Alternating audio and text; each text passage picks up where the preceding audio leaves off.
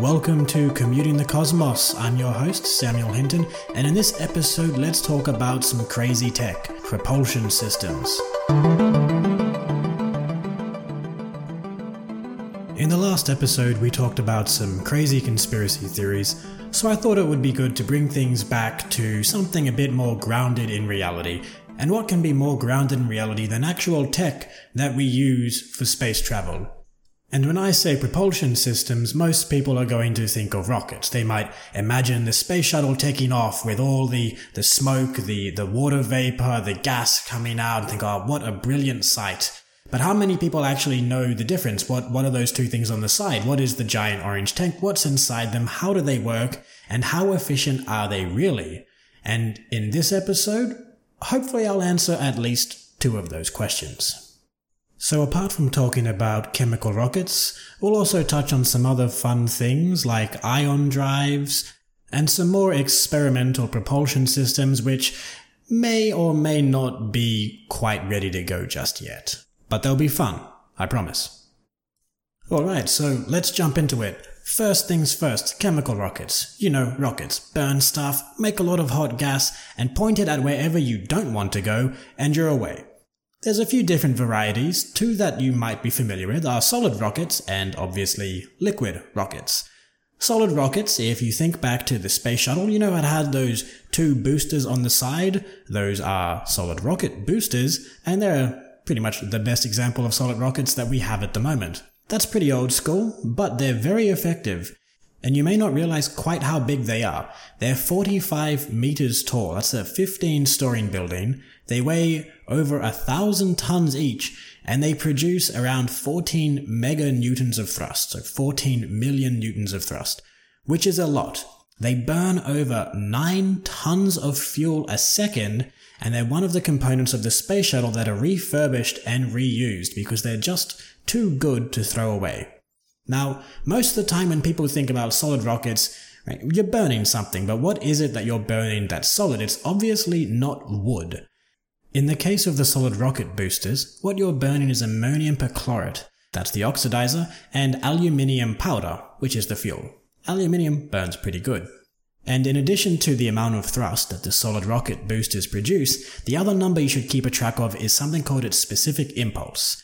The solid rocket boosters have a specific impulse of two hundred forty-two seconds, and that's an odd unit given that we're talking about things like thrust, right? So in terms of seconds, what does that mean? Well, specific impulse is a measure of how effectively you can turn mass, that is your fuel, into momentum. It's defined by the change in momentum per unit of propellant, so if we use mass, we'll get out units of meters per second, so a velocity. But if we instead use weight, which is a force, we get out units of seconds. So two hundred forty-two seconds, that's a starting benchmark. And if we could, for example, create more efficient solid rocket boosters, so those that get you more momentum for the same amount of fuel, that number would go up. Which makes it simple. The higher the number, the better. And let's be very clear here. It does not mean that the solid rocket boosters burn for two hundred forty-two seconds. So that's solid rocket boosters. Very quickly. Liquid rocket boosters, they're pretty much the same as solid. They work the same. You burn stuff, it catches fire, makes gas, it comes out one end. The difference is obviously the fuel is now liquid. If you've seen the space shuttle, you know that it has a giant orange tank on the back. This orange tank is filled to the brim with the hopes and dreams of NASA scientists, with also a bit of hydrogen and a bit of oxygen. Let's actually take a, a brief aside and talk about this tank for a second, because it's changed a lot over the years. Every kilogram lighter that you can make the tank is one more kilogram of stuff that you can put inside the space shuttle and carry to space. The very first design of the standard weight tank was actually white, not orange, and it weighed thirty-five tons. They figured out that if they just remove the paint, because why do you need it? The tank burns up when it comes back. Well, you can save some weight, which is good. You also remove the stringers, those are the structural stiffeners, uh, you increase the milling, and you replace the original titanium alloy with one that's a bit better, and you can get down to the lightweight tank. The original one was around thirty-five tons, and the lightweight one is thirty tons. That's five thousand kilograms of extra stuff you can now take into space. You can do better though. You can say, hey, who needs titanium? You can replace a large part of it with aluminium lithium alloys, and well, you get down to twenty-six point five tons. From the original weight tank of thirty-five tons, we've saved almost ten thousand kilograms, which is amazing given that it's just a tank. Like, there's not too much you can take out of a tank before it starts to go wrong, and somehow they found ten tons. Anyway, that aside is now done, let's talk back about the liquid rockets. Fun fact about the space shuttle, it actually has three liquid rockets. It has three Aerojet Rocketdyne R S twenty-fives mounted on the back, and they are the most efficient liquid rockets in existence. Each one of them produces around two million newtons of thrust at liftoff, and the space shuttle has three of them, so you almost get six million newtons of thrust from those alone. You'll notice that's not as much as you get from the solid rocket boosters, but that's alright because the specific impulse of these liquid rocket engines is four hundred fifty-two seconds, so contrast that with the, what was it, two hundred forty-two from before, and you'll see that the numbers almost double, which means it's twice as efficient as turning its fuel into the space shuttle's momentum. And you'll also notice that because it has a higher number, it probably burns for longer than the solid rocket boosters. The reason the solid rocket boosters have a low number is because they produce a huge amount of thrust, but they go through their fuel very quickly. Because the liquid rocket engines are more efficient, they don't go through as much fuel to get that same amount of thrust, and they produce less thrust anyway. And that's why the solid rocket boosters will separate first, and that big orange tank that fuels the liquid rocket engines on the space shuttle doesn't detach at the same point. It detaches much later, much higher, and that's why it disintegrates when it comes back to Earth. The, the big orange fuel tank I'm talking about, not the shuttle. Hopefully. So congratulations, we have now done solid rocket boosters and liquid rockets, so we've essentially covered all forms of rocketry that you've probably seen on the T V. But we're only just getting started because that's the boring stuff. The real stuff, the cool stuff, the stuff that I like the most, that would probably have to be ion drives, also known as ion thrusters or ion engines, depending on how pedantic you really want to be. And they work not by burning things, but instead by using the magic of electricity to generate an electric or a magnetic field, and then throwing charged particles through that field and watching with astonishment as they zip out the end at frankly ludicrous speeds. The hint for this should be in the name, right? It's an ion thruster, so it uses ions. What you do is you take the atoms, you strip them of as many electrons as you can so that they have a strong positive charge, and once you have this cloud of positive ions, you use electricity to create the field, and the fact that they're charged already and the fact that electromagnetism is an incredibly strong force essentially does the rest for you. There's a few notable variants of ion drives. One of them is called NEXT, which is NASA's Evolutionary Xenon Thruster, N E X T, and it's a sort of gridded electrostatic ion thruster, which is a bunch of words which probably don't mean much. So what they do is they take xenon, they bombard it with electrons to ionize it, and then they have a set of grids, which is just a metal mesh, right? One which is positive and the other negative, and by that I mean they have a voltage difference applied across them, and that creates an electric field that the ions will obviously react to. When the ions slip between the grid, the potential difference between the two meshes accelerates the ions out the back. To stop the positive ions trying to return to the negative grid that they just accelerated past, which would pull the spacecraft back, which, you know, that's not very good for efficiency, they also eject electrons off to the side, they have a cathode off to the side, that neutralizes the charged particles coming out the back. And that also stops the entire ship, or the entire craft I should say, from accumulating a negative charge because it's not just emitting all these positive things. Now, the reason you don't see ion drives, for example, when you look at the space shuttle or the Falcon rockets or any other sort of rocket you're used to, is because they don't produce much thrust. NEXT produces two hundred millinewtons of thrust, less than one newton of thrust. That is not much thrust. However, it has a specific impulse of around forty-two hundred. So remember, the most efficient liquid rockets in existence have a specific impulse of four hundred fifty-two seconds, and this is almost ten times that, even though you don't get much thrust, you can fire these ion drives for a very long amount of time because they're so efficient at using their fuel. And that means they're not good for accelerating out of a steep gravitational potential, like Earth, but if you have something that's been put in space, for example, by the space shuttle, you can then use an ion drive to make that go wherever you want because it doesn't have to overcome these large gradients. Now, there are a whole bunch of different sorts of ion drives, and I don't have time or the inclination to talk about all of them, so here's just one more that I like, which is called FEEP. The Field Emission Electric Propulsion System? Is there an S at the end? I'm not quite sure. It's called FEEP, right? It's an electrostatic ion thruster, and instead of using xenon, it uses cesium or indium as a propellant, and that's because they're, they're metals, so they're heavy, they melt at low temperature, and they're easy to ionize, which just means you can take the outer electrons away and they don't really have, well, they can't stop you, right? You can take the electrons, they can deal with it. The way that it works is there's an emitter and an accelerator electrode, and you create a voltage difference around ten thousand volts across the two. And just like with the mesh, this voltage difference creates a super strong electric force between the two, and that causes the metal to accelerate rapidly out, out the back. This produces less than one millinewton of thrust. So NEXT, the one I, I just talked about, had two hundred millinewtons of thrust, and that's not much. This produces less than one, so it's absolutely tiny. However, its specific impulse is up to and potentially exceeding ten thousand, right? Which is a really big number, so this is incredibly efficient, and the goal here is to get something that can burn, or, or fire I should say, for a very long time. Like, not hours or, or, or days, but weeks or months, or maybe even years.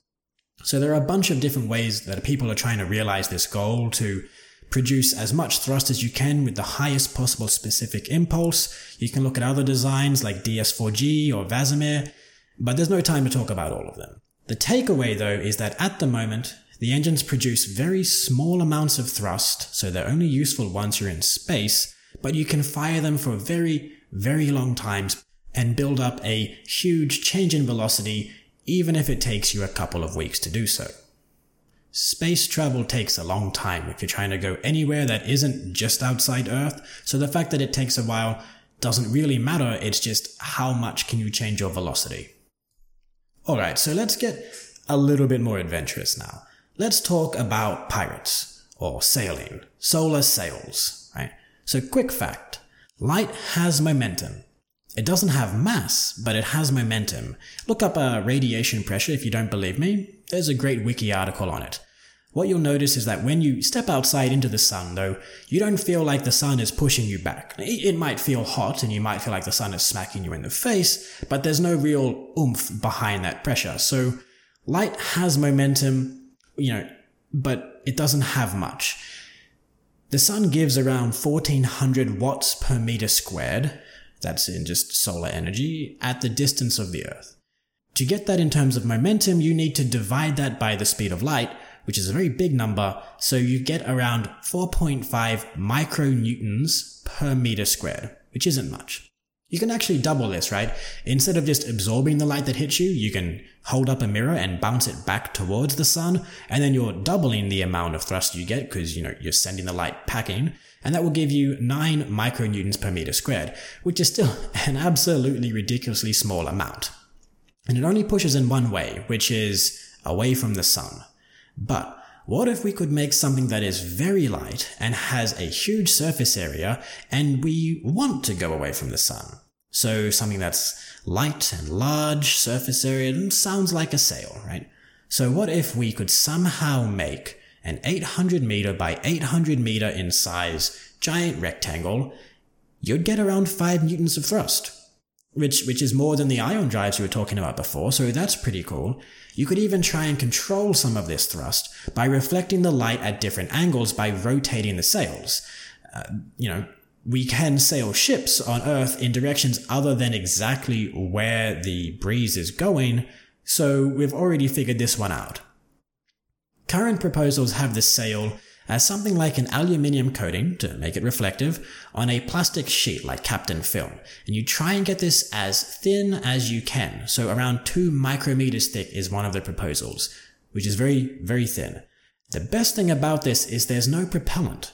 So long as the sail and the mechanisms that angle it don't fail, you don't have to stop, you can keep going forever, continually zipping, for example, between Earth and Mars. For something like an eight hundred meter by eight hundred meter sail with a, a two ton payload, so that's with five newtons of thrust, two tons to drag along, it would only take about four hundred days to get to Mars, and that includes the time where you spend air braking in the Martian atmosphere. If you instead just dropped something into the Martian atmosphere and then just zipped all the way back to Earth to pick up something else, the round-trip time would be vastly reduced. So that's that's really cool. And another interesting application for this is, what if you want something that can't fail? So you don't have to angle the sails, you just point it and you go. Well, let's say you want to visit Alpha Centauri, or you want a robot to do it for you because space is lonely and cold. Well, you get your robot, make it as light as possible, get a big sail, and then just let go of it such that the robot is between the sun and Alpha Centauri, and the sun will just push your little robot all the way to Alpha Centauri. Alpha Centauri will eventually start, you know, slowing it down, but it's a good way of getting something a long distance without having to put any sort of active rocket system on it, which is pretty cool. But let's say we wanna, well, let's just say we're not happy with the sun. The sun is bright, but ah, well, we can make brighter things, so let's add to the sun, let's add on lasers. Right, we can make very powerful lasers, and unlike the sun, which has this annoying habit of spreading its light in all directions, a laser pretty much goes in one direction, wherever you point. So you could also combine solar sails with lasers from Earth that are used to either direct or accelerate the sails initially. The downside to this is obviously that light doesn't have much momentum. You would need to burn a lot of energy to get those things to move, right? You need to take how much momentum you want and then times it by C, which is three hundred million. That's a lot of joules you'll be burning just to make these things twitch. But if we can figure out nuclear fusion, if we can find some sort of fantastic energy device, why not? Let's just do it. One of the final proposals I think we should talk about, because it was actually suggested in not quite a tongue-in-cheek manner, like someone thought seriously about this, was using nuclear bombs. Of course, right? The idea was, you could essentially, by detonating multiple nuclear bombs in sequence, ride the shockwave and nuclear blast as a form of propulsion. So this was proposed back in the sixties, obviously not very seriously, right? No one was quite that crazy then, because even back then with everyone, you know, doing this research on, on nuclear systems, we knew about radioactive plumes and clouds, and the fact that you would essentially ruin a country with a single rocket launch was frowned upon. So that never went anywhere, and there's a bunch of other interesting things uh, that might theoretically be possible but might not be. I really wanted to talk about something called the Alcubierre drive, which is a sort of warp drive which mathematically makes sense. With one proviso, you need negative energy. You can use energy to compress space. Uh, that's the general theory of relativity. That's how gravity works. Uh, energy and mass manipulate space. They, they, yeah, that's pretty much it, right? But what the Alcubierre drive needs is something that doesn't just make space contract, so to speak, but also expand. And so you need positive and negative energy, which another way of saying that is you need positive mass and negative mass. And as far as we know, negative mass just isn't a thing. We would love for it to be a thing because then we can build some crazy stuff. But unless it is a thing and we just haven't found it, a bunch of our fun theories about how to make warp drives and wormholes just will never work. So keep an eye out for negative mass, let's hope it happens, but don't hold your breath. Oh, and I see we are rapidly approaching the twenty minute mark, so I'm going to cut that off there. No more interesting science for you. I'll try and talk about some other cool stuff in the next couple of episodes, but for propulsion systems, that's just going to have to do it. So if you still have any further questions or you've heard of some weird or crazy system out there I haven't touched upon, just send me an email. Uh, what was it? commuting the cosmos at gmail dot com. It should be that. And I'll just get back to you in person, or I'll talk about it on here at some point. Don't be afraid to get in touch. And in three, two, one, we're done. Thanks for joining. Come along next time.